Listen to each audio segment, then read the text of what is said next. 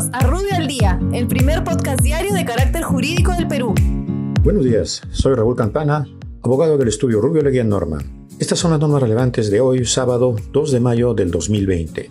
Trabajo y promoción del empleo. El Ministerio de Trabajo aprueba el procedimiento administrativo para otorgar el subsidio excepcional por los primeros 20 días de incapacidad temporal para el trabajo del servidor diagnosticado con COVID-19.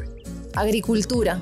El Ministerio de Agricultura facilita la constitución de núcleos ejecutores para la ejecución de intervenciones en el mantenimiento de canales de riego y drenes de infraestructura agrícola a fin de no verse afectada debido al impacto del COVID-19.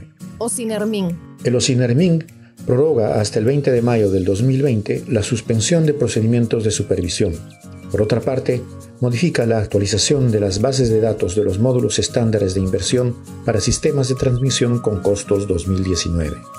OCE.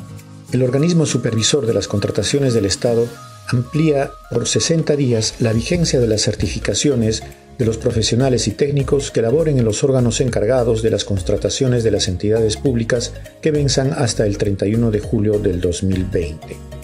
Justicia y Derechos Humanos. El Ministerio de Justicia modifica criterios y supuestos especiales para la evaluación y propuesta de recomendación de gracias presidenciales para los reos comunes así como los adolescentes privados de su libertad en el marco de la emergencia sanitaria por el COVID-19. Muchas gracias, nos encontramos mañana. Para mayor información, escríbenos a comunicaciones.rubio.pe. Rubio, moving forward.